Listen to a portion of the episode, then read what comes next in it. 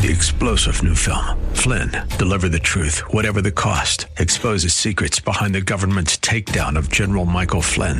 Flynn knew what the intel world had been up to. He ordered the first audit of the use of contractors. This set off alarm bells. He told the truth. He was the most dangerous person for Donald Trump to hire. They had to get rid of Flynn. Flynn, deliver the truth, whatever the cost. Available now. Watch it today. Go to salemnow.com. Salemnow.com. No book on earth is deeper and richer than the Bible, and few passages of Scripture go deeper than the ninth chapter of the book of Romans. Welcome to Canyon Ridge Radio with Pastor Chris Chadwick, a ministry of Canyon Ridge Baptist Church in San Diego. You'll hear verse by verse preaching that will help you know and love Jesus in a personal and practical way. Open your Bibles with us to Romans chapter 9 and listen in to part 1 of this message as we learn together from the Bible. Romans chapter 9 in your Bibles this morning. Romans chapter 9. Well, I want to say to those of you who are here, or let me ask you this question, I should say. How many of you have been here for all four messages on Romans chapter 9? How many have been here for all four messages on Romans 9? You, you have made it through the crucible of the Bible, all right? The, probably the hardest chapter to go verse by verse through the Bible. So if we had awards, you would get one. We don't. Your award is in heaven. There's a crown in heaven for everybody that sat through this series. All right? I promise you that. But um, it's, it's awesome. And I'm looking forward to finishing it up today, Romans chapter 9. We've been, if you're a guest here, we have studied verse by verse every single verse in Romans 9, a very challenging text. But 20 years ago, when my wife and I moved here from Texas now, almost 21 years ago, I promised the people of Canyon Ridge Baptist Church that we would not ignore the hard passages of the Bible. And to date, we have not. We've not overlooked one. And uh, we are looking forward to jumping in today in Romans 9, in verse number 25. How many of you have ever been blessed by the suffering of somebody else? How many have ever been blessed by the suffering of somebody else? All right. I, I, I have been blessed by that. Let me tell you a story. Several years ago, I think it was about seven years ago, uh, somebody in the church invited me over to what was then a newer restaurant in Linda Vista, right across the street called Sab-E-Lee. And uh, they've changed names, but um, it's a Thai restaurant, uh, Thai food, and I was preparing to go to Thailand, and and I had had Thai food before, but but not really real Thai food. I'd had like the taco, like if Taco Bell's Mexican food, that's the kind of Thai food that I had, if you know what I mean. It was it was Thai, but not really Thai. But I went over there, and uh, we sit down, and the waitress comes, and and she uh, um, takes our order, and I forget what I ordered. I, I don't remember what it was, but I remember this. After I ordered, she looked at me and she said, And what spice level do you want? Well, let me be honest with you. I've been ordering food at restaurants for like 40 plus years. I mean, my, my parents, as soon as I could start talking, if we went to a restaurant, I ordered my own food. And my mom never ordered my food for me. Some of you parents need to write that down. I, I was taught as a child to talk to adults. And so I, I always been ordering food. And so I, I, I had ordered my food and I'd never been asked spice level. And the lady said, what spice level do you want? And I said, well, well, what's the ratio? She said, well, 10 is the hottest, 1 is the lightest.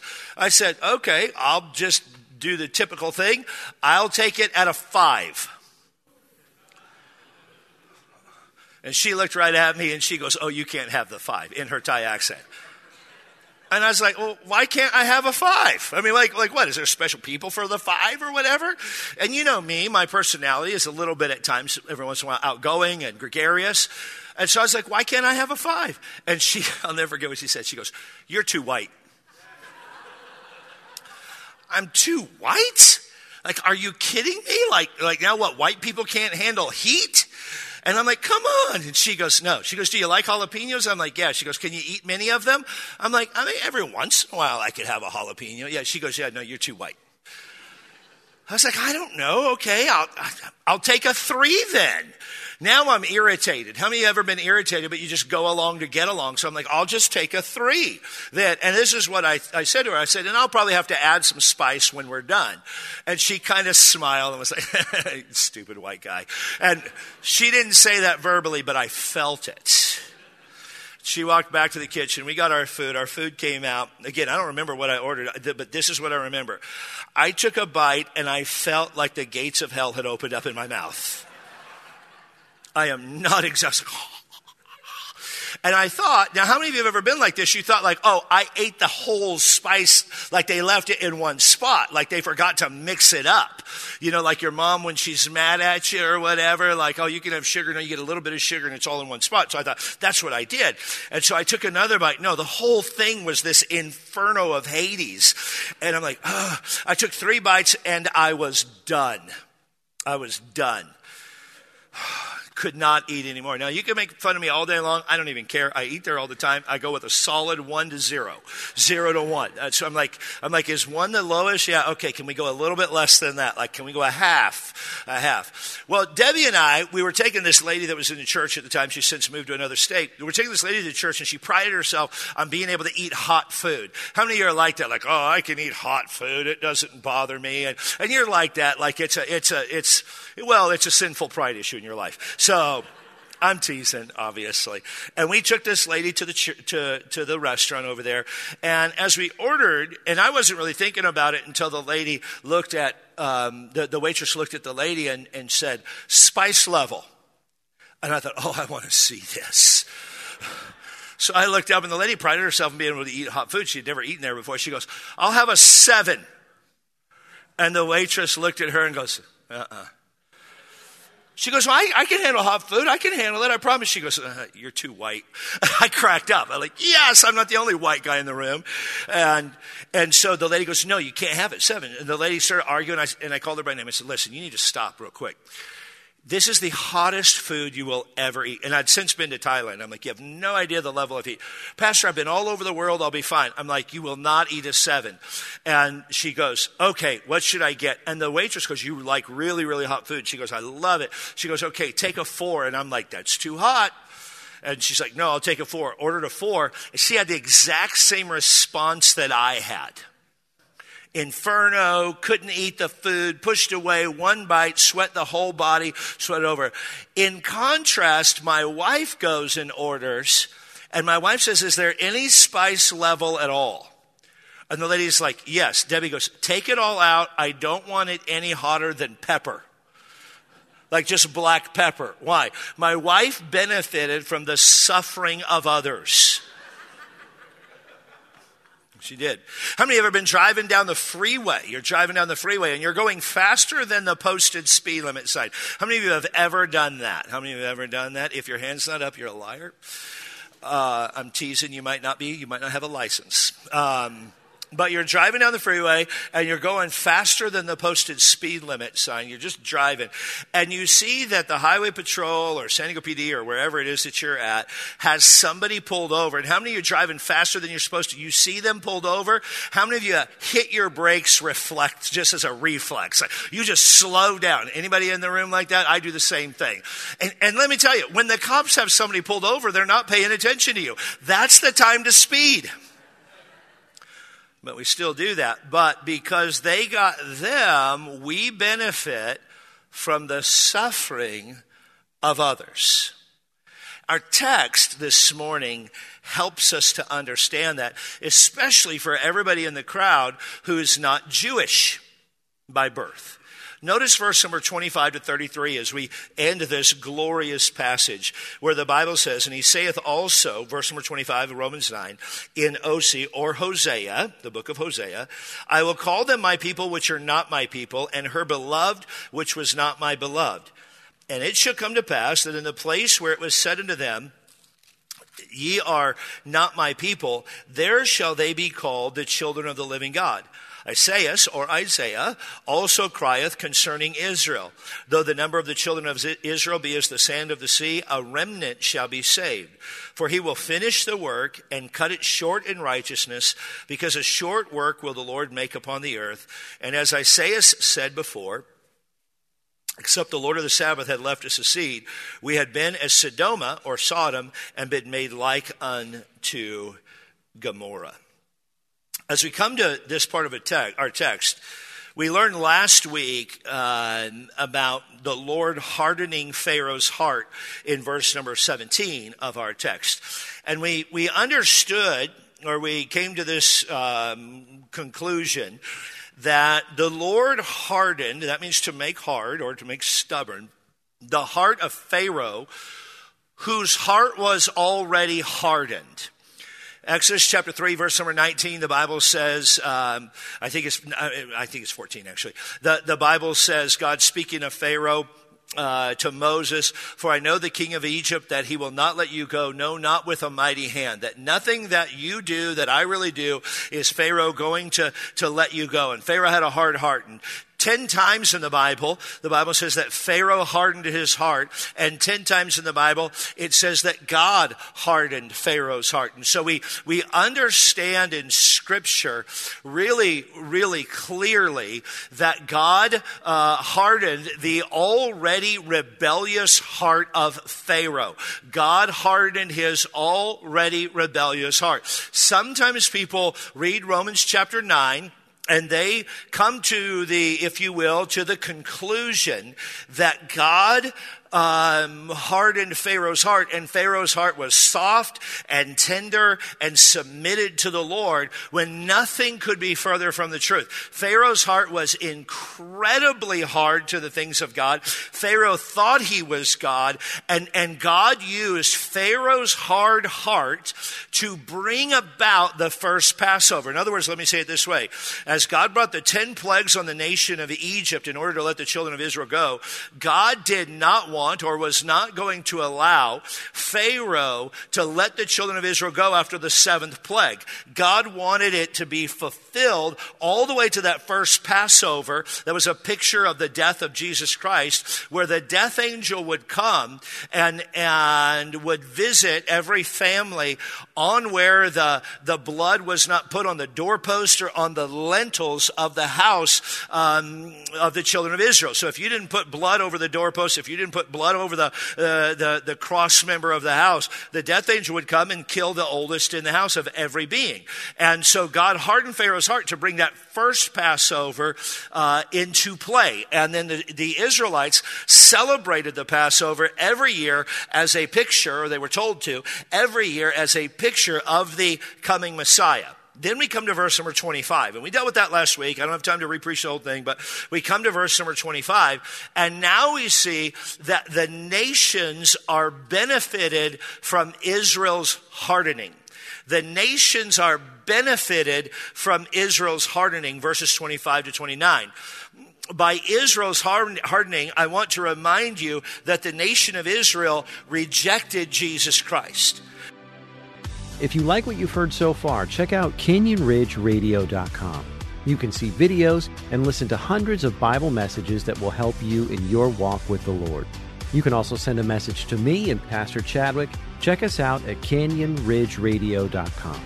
Now, back to the message in progress. Now, Jesus left heaven and came to earth with the full intent of, you know, he was sovereign and he knew what they would do, but he came with the full intent of reconciling and giving opportunity for Israel to reconcile or to make right their relationship with God. But they continually rejected him and that rejection was was fulfilled was made perfect in Matthew chapter 12, verse number 14, where the Bible says, when the Pharisees went out and held counsel against him, how they might destroy him. The Pharisees, being the spiritual leaders of the land, determined that they would destroy Jesus. They would kill him, not because they disagreed with what he said or disliked what he said. They wanted to kill him because he threatened their power, he threatened their control, he threatened their livelihood, he threatened their money, and they despised him and rejected him because of that. And they hardened their heart towards Jesus Christ. And because they hardened their heart towards Jesus Christ, God did not allow a national revival until the death, burial, and resurrection of Jesus, of Christ. In other words, God temporarily hardened the already rebellious heart of the people of Israel to bring about the second and final Passover. You say, what does this matter? It's going to make really, it's going to be really important here in just a minute. Matter of fact, the, the, whole context of the book, we're going to see it unfold here in just a second. But we have to understand that God did indeed harden the children of Israel. Do me a favor, turn with me over to Matthew chapter 13. We have a few verses up here, but I want you to see Matthew chapter 13. in your Bible, turn to the left a little bit into Matthew chapter 13, and I want you to notice verse number 10. Verse number 10. Matthew 13. And the disciples came and said unto him, Why speakest thou unto them in parables? Or Jesus, why are you talking to the children of Israel in parables? Why don't you just make it easily understandable? Why don't you just make it clear? Why are you speaking to them in parables? Why are you, we could say it this way, why are you making it hard for them to understand? Why are you doing that? I mean, that's the question that they're asking. Why do you speak to them in parables? And he answered and said unto them, or Jesus said unto them, because it is given unto you to know the mysteries of the kingdom of heaven, but to them it is not given. For whosoever hath, to him shall be given, and he shall have more abundance. But whosoever hath not, from him shall be taken away, even that he hath. Now, how many of you in your life have been reading through the New Testament going, I find this hard to understand. Why did Jesus speak in such a way that, that, that they didn't understand? Here's what we need to, un- here's what we need to understand.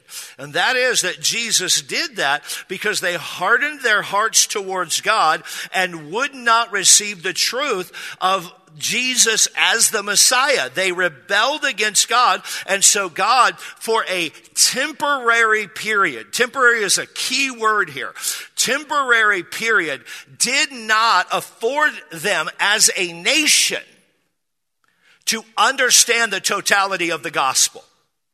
Temporary period, totality of the gospel. Those are really key truths here. You say, oh, come on, Pastor, you got to help me out more. Okay, verse number 13 of Matthew chapter 13. Therefore, or because of this, because from some it shall be given, and whosoever hath not from him shall be taken away. Therefore I speak to them in parables, because they seeing see not, and hearing they hear not, neither do they understand. And in them is fulfilled the prophecy of Esaias, Isaiah, which saith, By hearing ye shall hear, and shall not understand, and seeing ye shall see, and shall not perceive. Now look at verse number 15. And this people's heart is waxed gross, and their ears are dull of hearing, and their eyes have they closed, lest at any time they should see with their eyes and hear with their ears and should understand with their hearts and should be converted and I should heal them. He says, Jesus says, they've closed off their hearts, their minds, their eyes, their ears. They do not want to hear. Because if they wanted to hear, I would heal them, but they do not want to hear. Therefore, I am going to harden them temporarily so that other nations will be benefited. In other words, I'm not going to let them get all the way up to the cross of Calvary and then them go, nope, no good, no, no, because the Bible says that Jesus is the lamb slain before the foundation of the world. So the nation of Israel was temporarily hardened to bring about the second Passover, if you will, or the cross of Jesus Christ. They, they lied about Christ as a nation. They ignored Christ. They hated Christ. And God's chosen people as a nation ultimately crucified Christ. And that's what Hosea is talking about. And that's what Paul reminds us about in verses 25 to verse number 26. Look at back in Romans chapter 9. And he saith also in Osee, I will call them my people which are not my people, and her beloved which are not my beloved.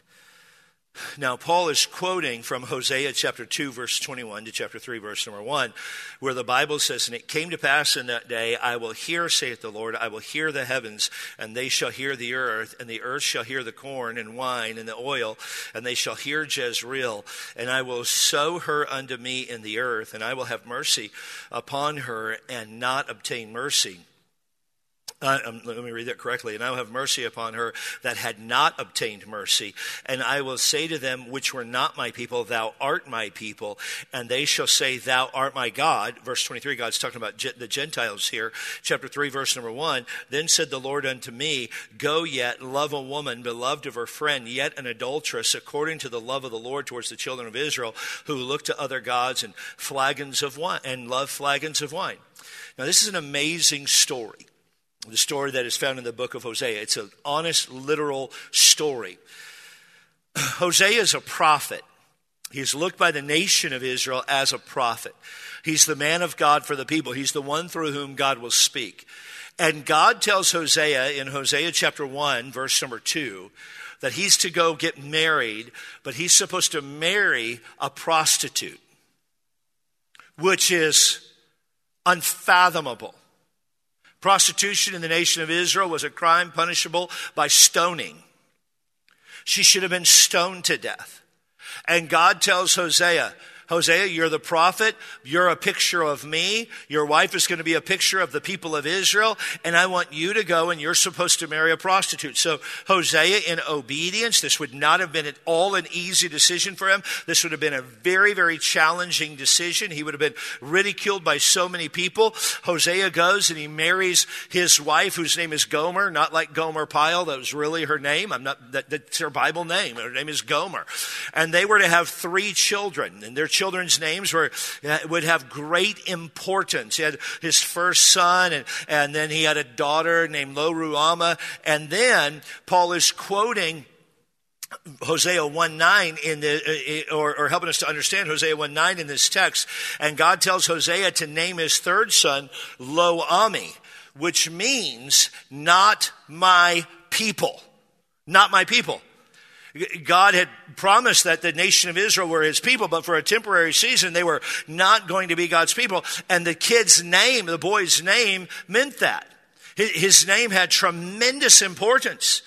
Now, in our culture, we name people generationally. Like when I was a kid, Christopher was the most popular name. And you go through the years, and then people name their kids like, and we, we've come to a point where we name our kids just dumb names.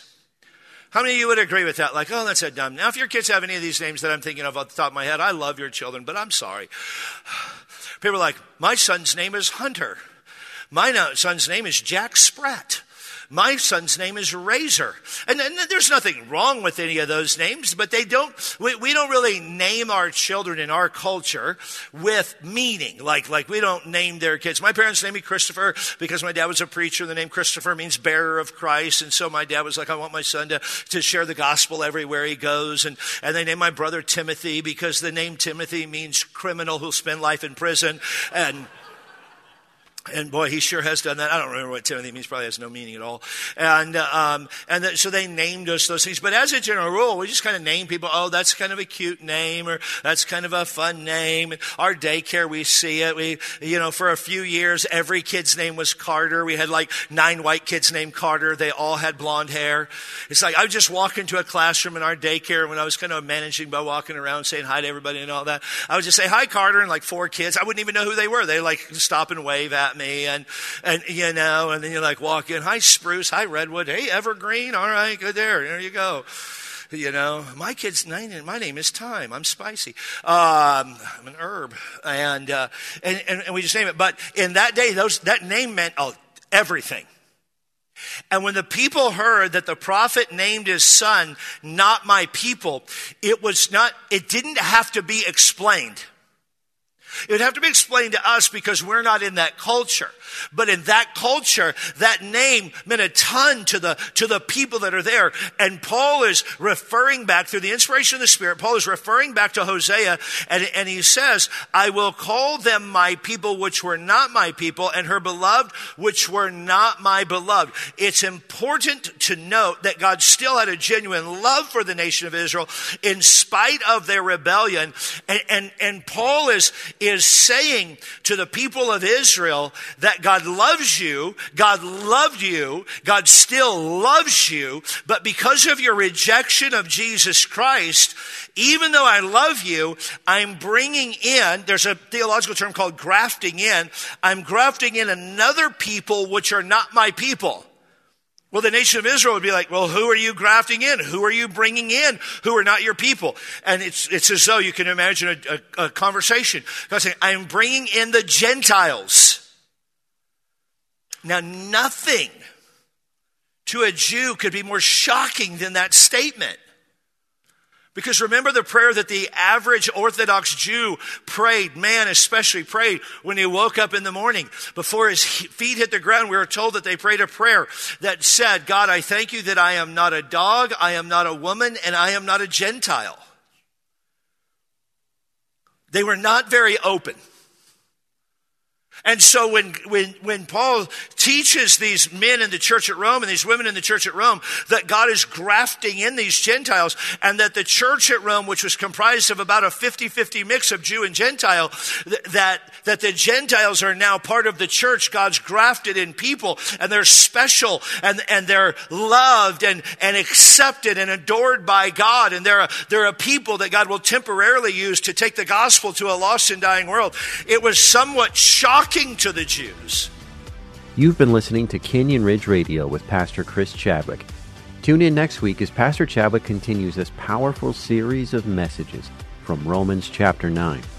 Speaking of, if you have any questions about what it means to be a Christian, the Bible, and how to go to heaven, we invite you to visit canyonridgeradio.com for more information. We hope this episode of Canyon Ridge Radio has been an encouragement to you. Canyon Ridge Baptist Church is a growing church located in beautiful San Diego, California. If you're in the San Diego area, make plans to visit us this Sunday at 8:30 a.m., 10:30 a.m., or 5 o'clock p.m. at 6866 Linda Vista Road. For more information about our church, pastor, or how to know Jesus is your Savior, visit our website at canyonridgeradio.com.